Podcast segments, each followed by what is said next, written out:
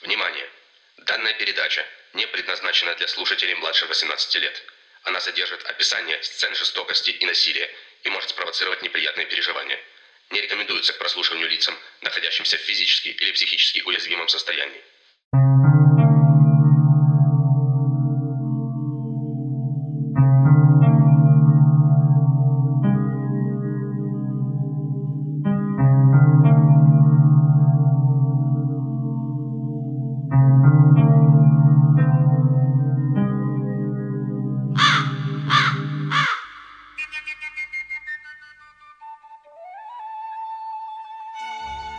Привет, на проводе Галка.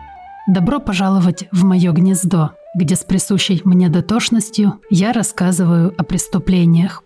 Первым делом хочу поблагодарить всех вас за прекрасные комментарии и сообщения, которые вы прислали после выпуска о деле Мура и Ди.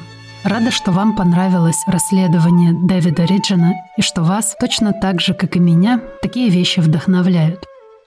Ну а теперь к сегодняшнему эпизоду – вы, наверное, уже прочитали название «Носочный убийца». Звучит как-то, даже не знаю, несерьезно.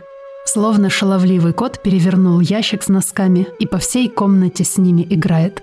Но нет, сегодня мы будем говорить отнюдь не о таких милых вещах.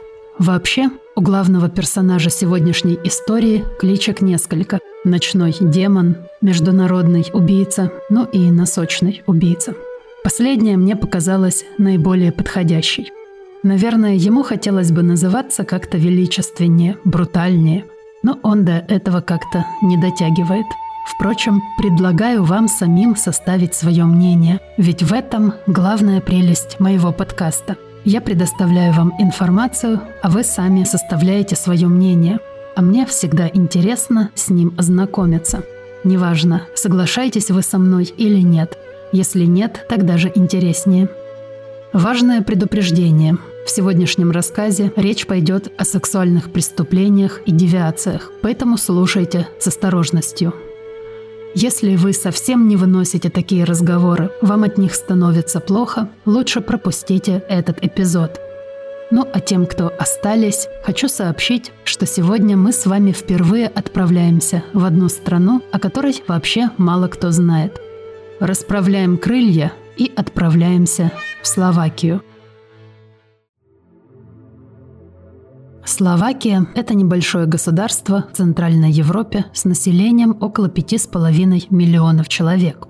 Известных словаков немного, но те из вас, кто интересуется искусством, наверняка слышали об Энди Уорхоле. Вот он был сыном иммигрантов из Словакии, правда родился уже в США – ну а еще об одном известном словаке вы узнаете из моего сегодняшнего рассказа. Правда, не могу обещать, что знакомство будет приятным.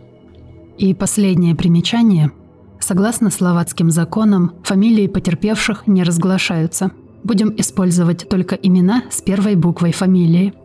А теперь непосредственно к рассказу о том, кого прозвали носочным убийцей – Промозглой октябрьской ночью он стоял в парке под окнами дома престарелых на улице Пажеткова в Братиславском районе Ружинове. Братислава – это, если вы не знали, самый большой город и столица Словакии. Мужчина нервно курил одну за одной сигареты и смотрел на единственное освещенное окно первого этажа. Наконец, свет погас. Торопливо затушив окурок и бросив его на землю, мужчина широкими шагами направился к зданию – этого человека зовут Андрей Риго. Он подходит к окну, в котором погас свет. Рядом открытая настежь балконная дверь. Она ведет в комнату, где проживает 88-летняя Терезия Р., одна из обитательниц дома престарелых. Терезия любила проветривать помещение, поэтому с ней никто не хотел жить в одной комнате. Кстати, я такая же. Открываю все, что можно открыть.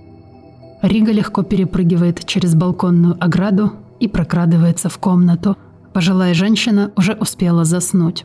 Риго подходит к кровати, поднимает руку и несколько раз бьет Терезию по голове тяжелым предметом. На стене, постели, мебели зачернели кровавые брызги.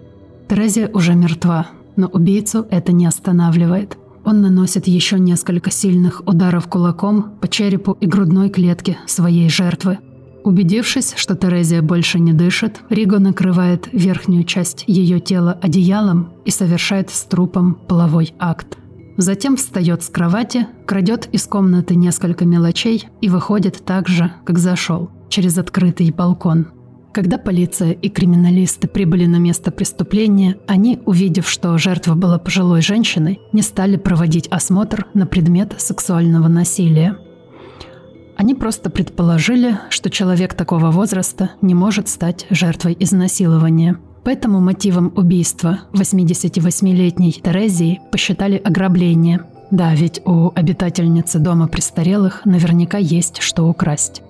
О том, что после смерти Терезия все-таки подверглась сексуальному насилию, теперь известно, потому что таков был типичный модус операнди Андрея Риго, известного также как носочный убийца. К сожалению, не с Терезией все началось и не ею закончится. Риго совершил намного больше преступлений. А самое удивительное, что не обладая высоким интеллектом, он умудрился оставаться непойманным так долго, что в это трудно поверить. Но обо всем по порядку. Андрей Риго родился 17 декабря 1955 года в небольшом словацком городе Модре. О его детстве и юношестве известно мало. В некоторых источниках утверждается, что Риго имеет цыганские корни, но не думаю, что это имеет большое значение. По тем обрывкам информации, которые мне удалось насобирать, складывается картина крайне тяжелого детства – когда Риго было 14, его поместили в исправительное учреждение для несовершеннолетних за какие-то мелкие преступления, вроде краж и грабежей. А после колонии он с братьями и сестрами проживал в детдоме. По слухам, детей отняли у матери из-за алкоголизма, который у нее особенно обострился после ареста мужа, то есть отца детей – Мать Риго скончалась в 2000 году, и это был единственный раз, когда, по словам самого Риго, он плакал. В интервью 2007 года Риго сказал о родителях следующее. Цитата. «Мои родители были хорошими. Они меня не били». Конец цитаты. Вся молодость Риго прошла в скитаниях и мелких преступлениях. В общей сложности его судили 11 раз, но сроки были каждый раз небольшие, а в последний раз, в 1990 году, он и вовсе попал под амнистию в честь ухода с должности президента Гостава Гусака.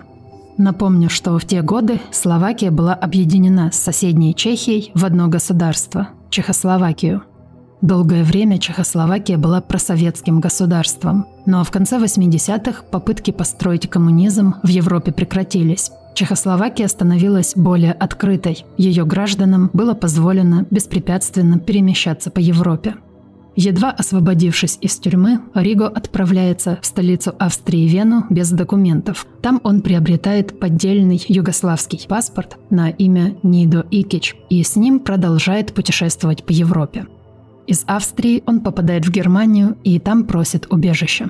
Его помещают в учреждение недалеко от Фрайзинга, в 40 километрах от Мюнхена.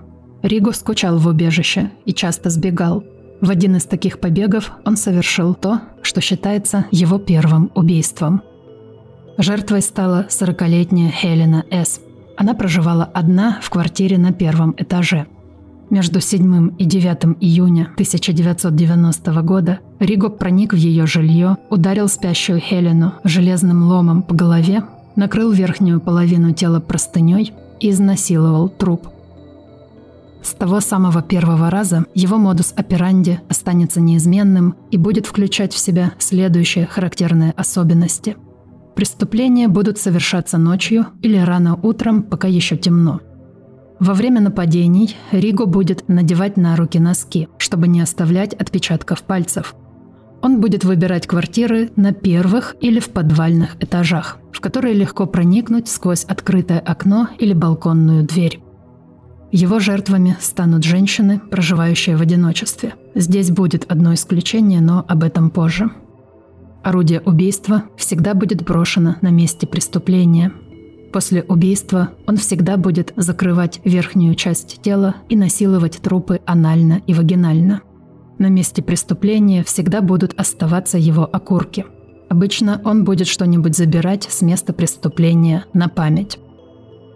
Всего лишь два месяца спустя после первого убийства Риго снова вышел охотиться. На сей раз его жертвой стала 28-летняя Ильке Зе.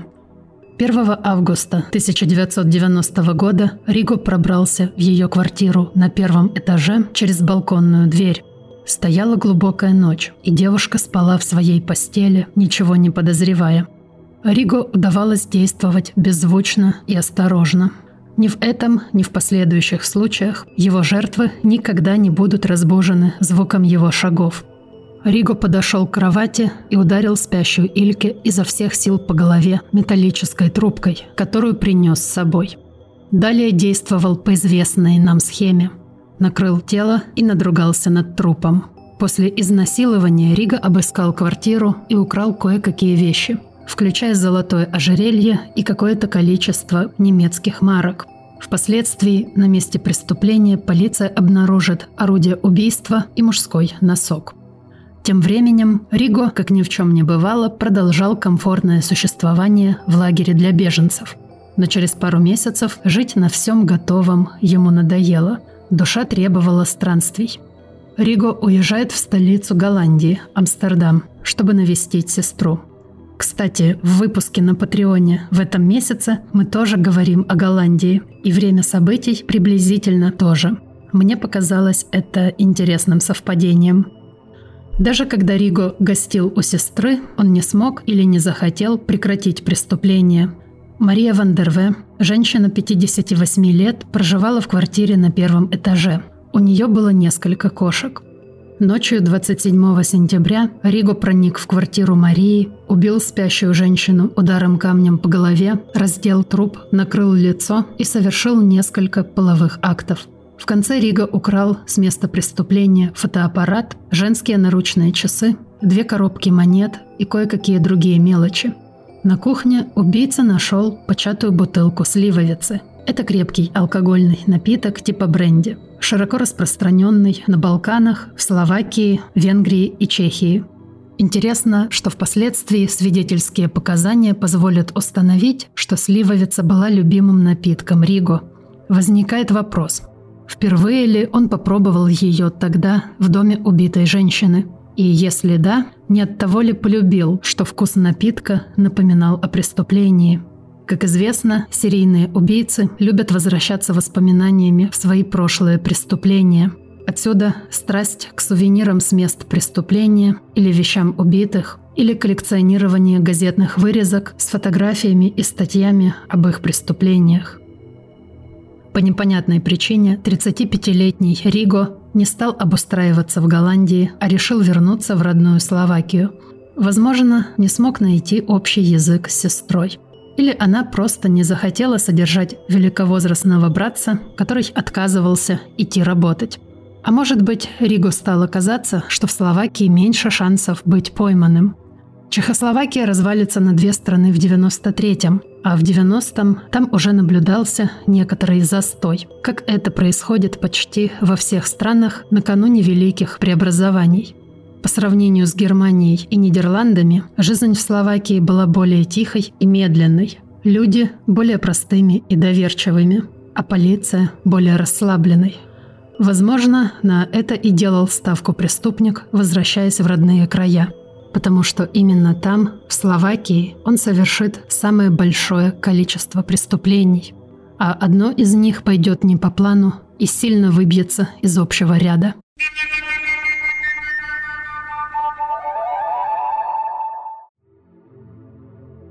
Самое удивительное, что после первого убийства в Мюнхене прошло всего 4 месяца. За этот период Риго успел дважды убить в Германии, один раз в Голландии и вернуться в Словакию. 6 октября 1990 года он убивает и насилует 88-летнюю Терезию в доме престарелых. С этого, как вы помните, и начинался наш рассказ. Как видим, возраст жертвы не играл для Рига большой роли. Когда для убийств выбирают только пожилых женщин, психологи констатируют желание наказать мать. Но Риго будет нападать и на молодых девушек. Похоже, он ненавидел женщин в целом, а не каких-то конкретных из своего прошлого. Вернувшись в Словакию, Рига обосновался в Братиславе. Как ни странно, на этот раз он не брезговал работать и устроился в котельную редакции газеты «Правда», затем разнорабочим в больницах на улицах Безручева и Шуликова. Похоже, он подделал какой-то сертификат, подтверждавший право работать с газом и отопительными системами. Ведь, как мы знаем, нигде, кроме начальной школы, он не учился. Думаю, когда вся документация была бумажной и без какой-либо централизованной базы данных, подделать такое свидетельство было нетрудно. Да и не устраивают трехуровневую проверку человеку, который нанимается работать в котельной – Однако то, с какой скоростью Риго менял свои работы, наводит на размышления. Либо он действительно был ужасным сотрудником, и его отовсюду выгоняли, либо уходил сам, так как боялся, что кто-то начнет замечать странности в его поведении. Небольшая доля параноидальности вообще присуща серийным убийцам. Они любят перестраховаться, нигде не задерживаясь подолгу. Но вернемся к событиям. После убийства в доме престарелых Риго затаился на два с половиной месяца. А в самом начале 91-го Словакию потрясла шокирующая новость. Сорокалетняя женщина была убита вместе с сыном-подростком. Трагедия произошла в ночь со 2 на 3 января в общежитии государственной компании «Здрой» на улице Плынаренска. Сорокалетняя Анна с 13-летним сыном Юраем приехали в родную Братиславу на рождественские каникулы. Девять лет назад они эмигрировали в Швейцарию. Той зимой ностальгия потянула их в родные края. Анна с Юраем привезли подарки друзьям и родственникам, и каждый день с кем-нибудь встречались и куда-то ходили. Очень жаль, что той ночью они никуда не ушли – а тихо мирно уснули в своей комнате с двумя кроватями на первом этаже общежития. Криминалистам удалось восстановить порядок событий. Преступник проник в комнату через приоткрытое кухонное окно. Сначала большой деревянной палкой он забил до смерти ребенка, затем напал на мать. Имелись доказательства того, что Анна вначале пыталась спасти сына, а затем до последнего боролась за свою жизнь. Увы, вырваться ей не удалось. Но такое, чтобы жертва оказывала сопротивление, с Риго, по всей видимости, случилось впервые. И ему это не понравилось. Из всех совершенных им убийств это было самое жестокое. Место преступления выглядело как сцена из фильма ужасов. Подушки, матрасы, стены над кроватями были забрызганы кровью. Я выложу снимок этой комнаты у себя в Инстаграм и Телеграм, но предупреждаю, зрелище не для слабонервных. Вообще не часто попадаются настоящие фото с мест преступления. Но это одно из тех, про которые думаешь, лучше бы я этого не видела. После убийств Риго проделал с трупом Анны то же, что в предыдущих случаях. А перед тем, как удалиться, обыскал комнату и украл кое-какие вещи. На этот раз, думается, ему было чем поживиться – как уже говорилось, Анна привезла много подарков из-за границы. Что-то в этом инциденте очень сильно повлияло на Рига, потому что на следующую охоту он выходит уже через неделю. И это слишком рано, даже для слабоумного, импульсивного маньяка. Я подозреваю, что убийство Юрая, невинного ребенка, стало для Риго каким-то рубиконом, перейдя через который он перестал проявлять осторожность и бояться быть пойманным.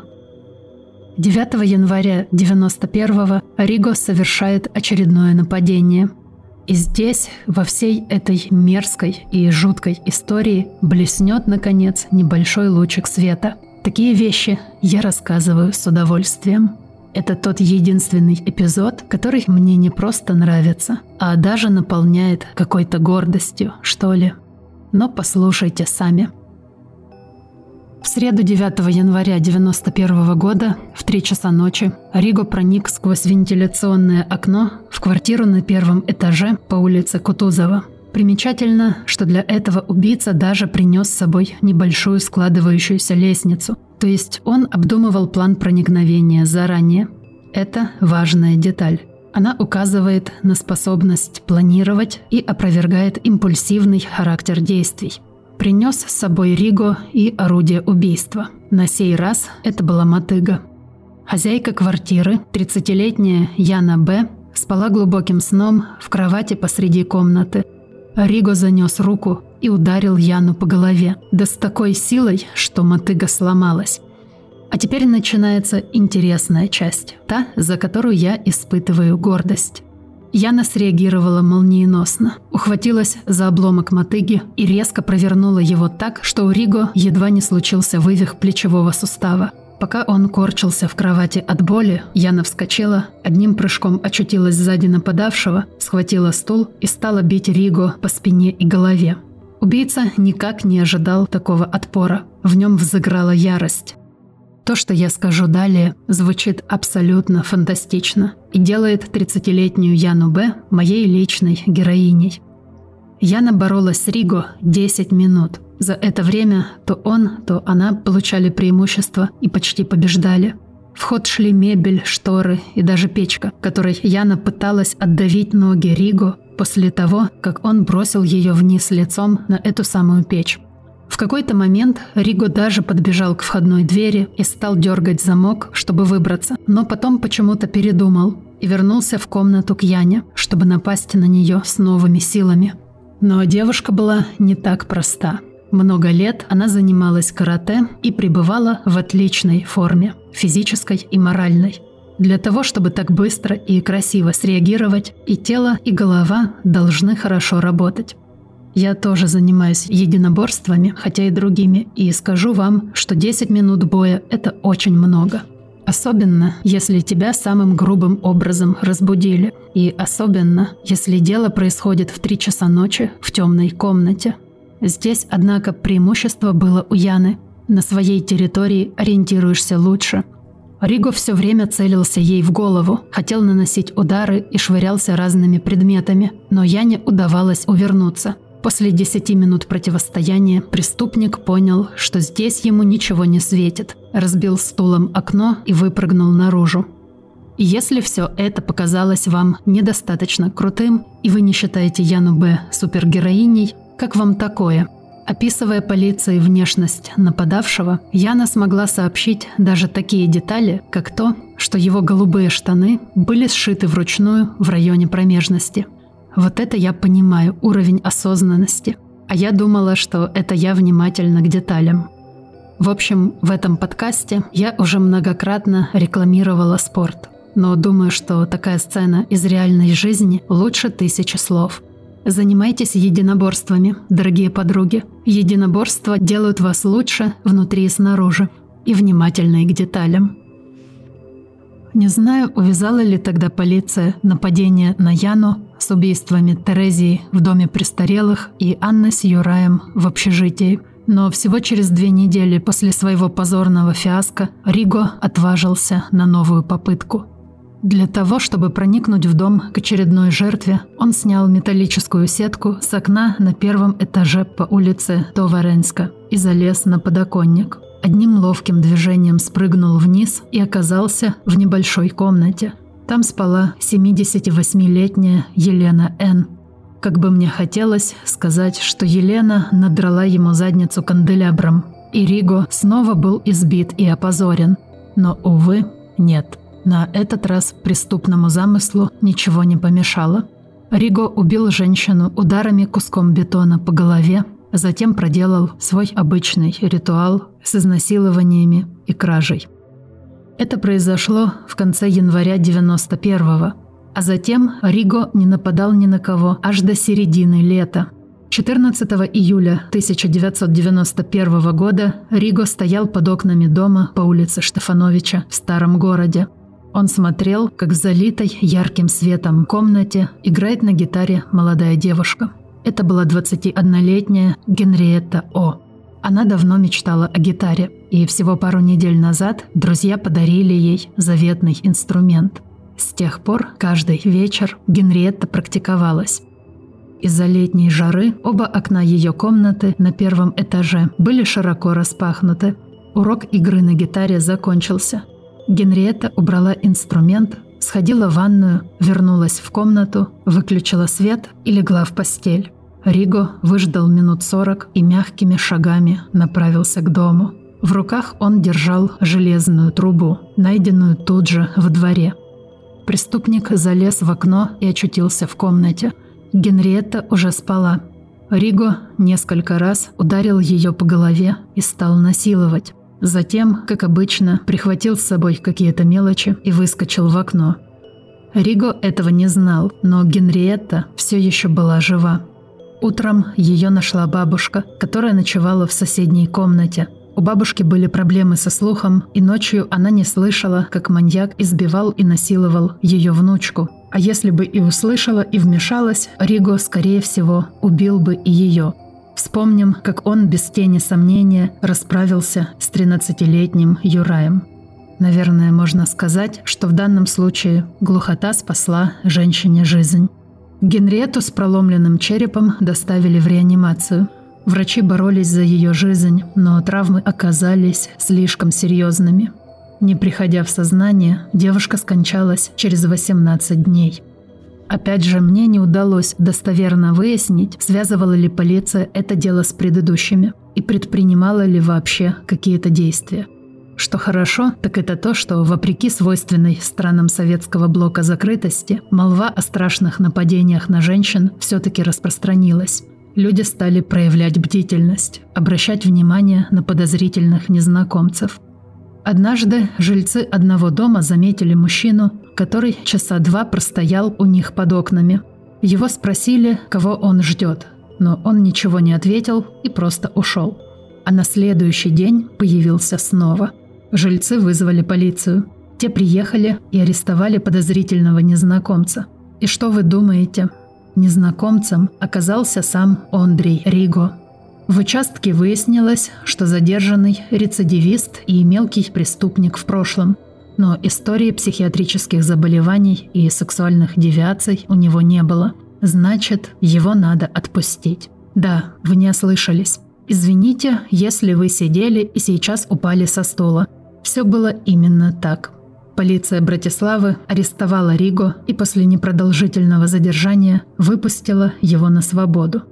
Но не мог мелкий преступник насиловать и убивать женщин. Они определили это буквально на глазок. Вот такой уровень профессионализма. После этого задержания преступник стал осторожнее и затаился на целых 8 месяцев. Он даже обзавелся девушкой – к тому времени Риго работал гардеробщиком в ресторане отеля «Карлтон». Да, это еще раз отлично демонстрирует, что самые кровожадные маньяки не выглядят как зло во плоти и не изрыгают серное пламя. У них нет татуировки на лбу с тремя шестерками или острых клыков в уголках рта. Это, как правило, обычные люди, такие как мы с вами, как ваши коллеги или сосед снизу. У них может быть работа, у них могут быть друзья и любовные отношения, дети, больная теща и двоюродная сестра. Они возят машину на техосмотр и собаку к ветеринару. Они ходят на распродажи, чтобы купить зимние ботинки или шкаф в прихожую. Они могут быть отцами, братьями, директорами и посудомойщиками, худыми и толстыми, здоровыми и больными, старыми и молодыми, образованными и не очень, в общем, они могут быть какими угодно. Просто маленькое напоминание всем нам, чтобы поменьше мыслить шаблонами. Оставим шаблоны для полиции Братиславы.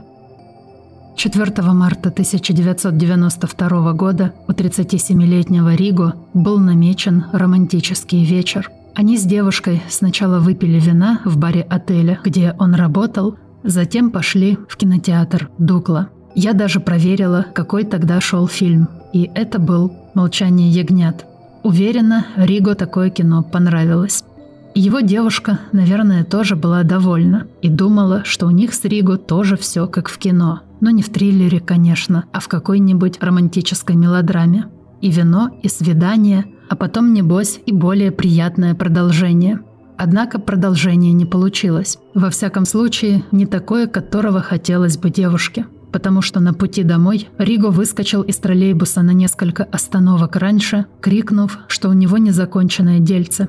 Не знаю, что подумала девушка, но дельце заключалось в том, о чем вы, вероятно, уже догадались. Риго снова отправился на поиски жертвы.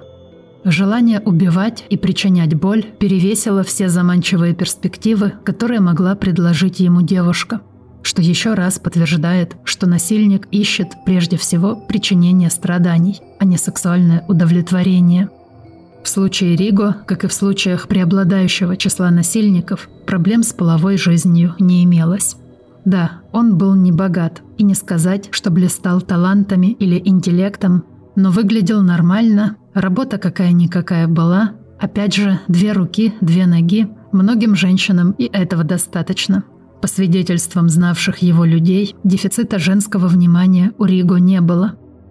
Риго выскочил из троллейбуса и в ночной тишине, как шакал, стал рыскать по темным улицам. Он оказался на маленькой торговой улице в центре города, которая называется Обходно. Днем это место кишит людьми, но вечерами жизнь словно вымирает. Магазины и кафе закрываются, жители окрестных домов могут спокойно вздохнуть и открыть, наконец, свои окна. В ночной тишине ничто не нарушит их покой. На обходной стоял старинный одноэтажный дом на три квартиры. В одной из них проживала 66-летняя Матильда У. Риго действовал по своему стандартному сценарию. Прыжок в комнату через открытое окно, Удар по голове металлической трубкой, изнасилование, воровство. Несчастная женщина погибла самой страшной смертью, которую только можно себе представить. Потому что несколько месяцев назад полиция на глазок определила, что Риго не может быть маньяком.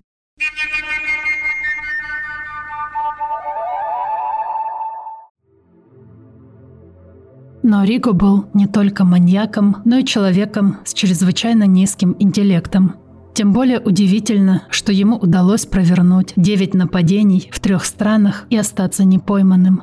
Эта безнаказанность, плюс то, что его недавно арестовали и выпустили, плюс его собственная глупость позволили ему чувствовать себя неуязвимым. Настолько, что убив и изнасиловав 66-летнюю Матильду, Риго сразу же отправился на работу. Его смена начиналась в 6 утра, и, вероятно, ему даже лень было зайти домой помыться и переодеться. Убийца явился в Карлтон в забрызганной кровью одежде и без носков на ногах. А носки во всей этой истории, как мы знаем, немаловажная деталь. Учитывая, что на дворе стояло самое начало марта, его голые щиколотки выглядели более чем странно. И это хорошо, потому что привлекло внимание каких-то сотрудников, которые уже давно замечали за Ригу определенные странности. Получается, в Словакии только полиция не видит дальше своего носа. Но обычные граждане, к счастью, наблюдать умеют. Кто именно донес на Ригу, неизвестно. Ее или его имя скрыто в целях защиты. Да нам это и не так важно. Важно, что она или он осмелились пойти на такой шаг. Ведь это спасло жизни будущим жертвам Риго, а они точно были бы. Об этом скажут все психологи и психиатры, которые впоследствии будут его изучать. Ранним утром в фойе отеля «Карлтон» ввалился полицейский наряд. Риго был задержан и доставлен в участок. На вопрос следователя о пятнах на одежде Риго ответил, что это малиновый джем – как ни странно, на сей раз полиция не стала исследовать пятна на глазок, а направила одежду на самую что ни на есть настоящую экспертизу, как и образец спермы с нижнего белья задержанного. Кровь оказалась принадлежащей убитой Матильде У, а сперма идентична той, что была найдена на всех предыдущих трупах в Братиславе. Позже подтвердилось и совпадение с убийствами в Германии и Голландии. Но вначале Риго судили в Чехословакии. И это был, наверное, один из наиболее скандальных судебных процессов за всю историю государства. Опять же, как во всякой постсоветской стране, сама идея существования сексуального маньяка шокировала общество и всячески отвергалась на правительственном уровне. Но теперь уже властям было не отвертеться. Факты, как говорится, налицо.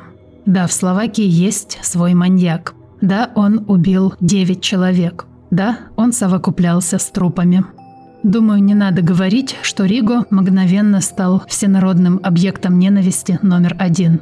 Особенно сильно на людей подействовал тот факт, что большинство жертв были беззащитными пожилыми женщинами.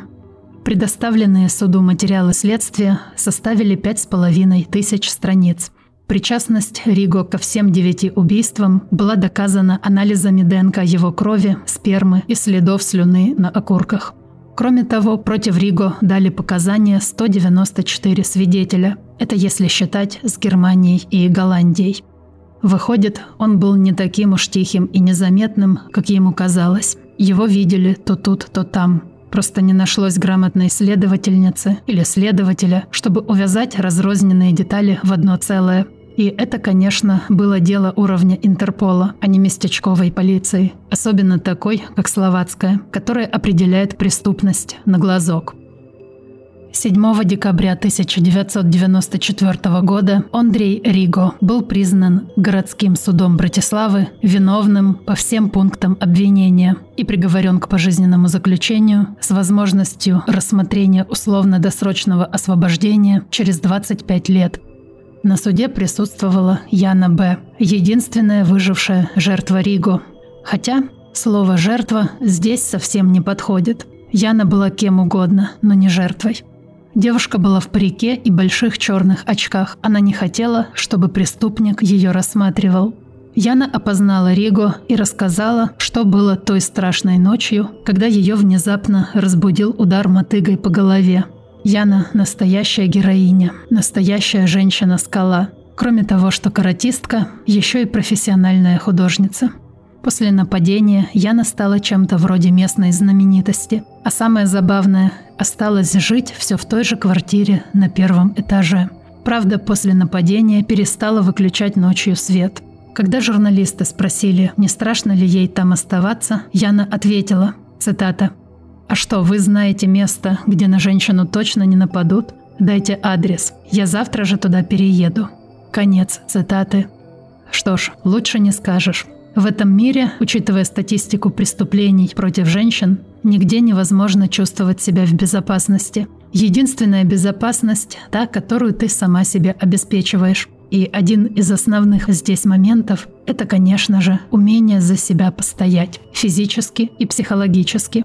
Женщины, девушки, девочки и все, кто между, подарите себе лучший в мире подарок. Запишитесь на курсы самообороны. Если вы пойдете на такие курсы, я вам обещаю, и думаю, Яна Б. ко мне в этом присоединится, что через полгода-год вы будете совсем другой личностью, не только физически, но и морально. А самое главное, вы станете очень неудобной кандидаткой на роль жертвы. Но вернемся к Риго. Работавший по его делу следователь Йозеф Вачелек сказал о преступнике, что, цитата, «У него очень низкий интеллект, и он очень мало разговаривает». Конец цитаты. После ареста Риго изучали психологи и психиатры. Психолог Антон Херетик написал о нем следующее, цитата, «Он не принимает никаких социальных норм, и ему не хватает сочувствия.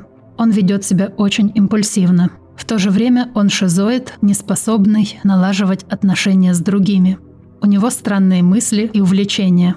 Он одиночка. Он комбинация диссоциального и шизоидного психопата, создающая очень опасный тип преступника. Конец цитаты. И Херетик, и другие специалисты рекомендуют никогда не выпускать Риго на свободу, потому что шансы на его исправление приблизительно нулевые – но сам Риго, очевидно, так не считает. Убийце показалось, что он свое отсидел и достоин выхода на свободу. 28 февраля 1996 года Сенат Высшего суда Словацкой Республики отклонил его апелляцию. А совсем недавно, в 2018 году, Риго написал прошение об условно-досрочном освобождении, ведь он уже отсидел 25 лет. По неизвестным причинам, однако, он сам же отозвал это прошение, которое, скорее всего, все равно не было бы удовлетворено. Ведь жителям Словакии наверняка приятнее знать, что Риго за решеткой. Убийце, насильнику и некрофилу Андрею Риго 65 лет. Какое-то время он содержался в тюрьме строгого режима Илова, а потом был переведен в Леопольдов – Словацкий писатель Давид Кичен – один из двух человек во всем мире, с которыми контактирует заключенный Риго. Все дело в том, что Кичен пишет о нем книгу – приключенческий роман с элементами триллера под названием «Проклятие». Они с Рико обмениваются письмами, заключенный присылает свои рисунки. Да, в тюрьме у Риго появилось много свободного времени, и он начал рисовать. В одном из интервью Кичен сказал о Риго, что, цитата, «У него осталось совсем мало зубов. Он принимает лекарства от давления и в последнее время меньше рисует». Конец цитаты. Но Кичен не первый пишущий о Риго. В июле 2006 другой словацкий писатель Доминик Дан опубликовал роман «Бештия» или «Зверь», в котором подробно описывается атмосфера в стране после амнистии 90-го года. Тогда освободили многих заключенных, которых нельзя было освобождать. Подлинные масштабы таких ошибок видны лишь спустя годы.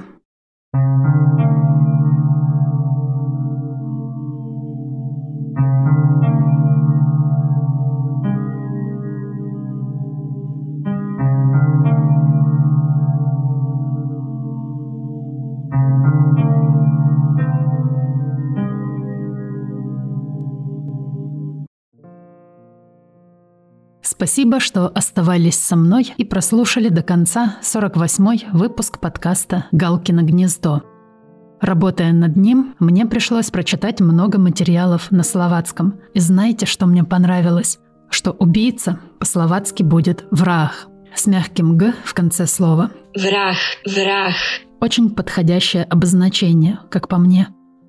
В самом начале этого выпуска звучит фрагмент словацкой народной музыки – и звуки флейты, которые были в середине эпизода, тоже оттуда. Хотелось продемонстрировать, что в Словакии, как и в любой другой стране, есть и красивые вещи. Благодарю всех вас за внимание, лайки, комментарии, письма и сообщения. И вдвойне благодарю патронов и патронесс за то, что не пожалели времени и денег и пошли на Patreon разбираться, как там все устроено. Я это очень ценю. Передаю особый привет недавно присоединившимся Екатерине, Ксении Пантелеевой, Светлане Архиповой, Марине Сам, Олесе Озовой или Азовой, Кристе, Анастасии Самсоновой, Рите Русаковой, Инге Яхковской, Бейне Шардаевой и Нана Аквариуму. Очень рада знакомству. Слушайте дополнительные выпуски и пишите, что вы о них думаете. Когда я говорю, что мне интересно ваше мнение, я серьезно. Ну а мне пора лететь. Моросит мелкий дождь, и мне нужно в укрытие, чтобы просушить перья. А потом, как всегда, полечу в лес высматривать для вас очередную историю. Всем добра и кислорода. Ваша Галка. thank you